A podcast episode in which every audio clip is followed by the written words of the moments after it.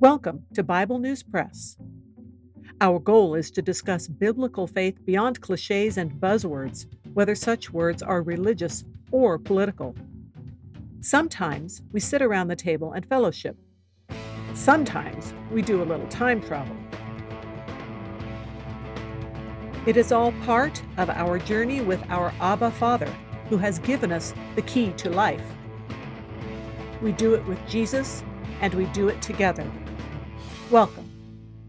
Hi, I'm Laura. Today, our time traveling news report by Bible News Press via the Genesis Review is about events found in Genesis chapter 26. Phicol issues warning about foreign women.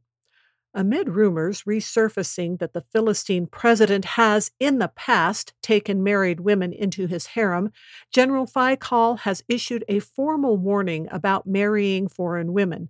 Philistine men are cautioned to avoid even dating foreign women, especially if they claim to be the sister of the man they are traveling with.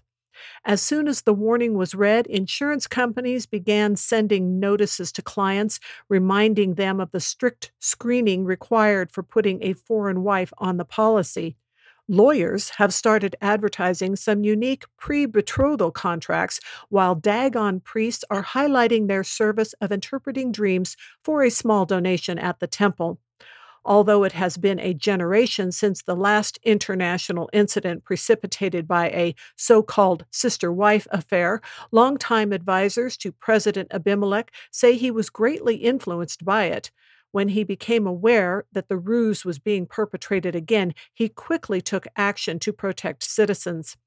A wealthy foreigner, Isaac Hebrew, had been living with the supposed sister in the capital city for quite a while.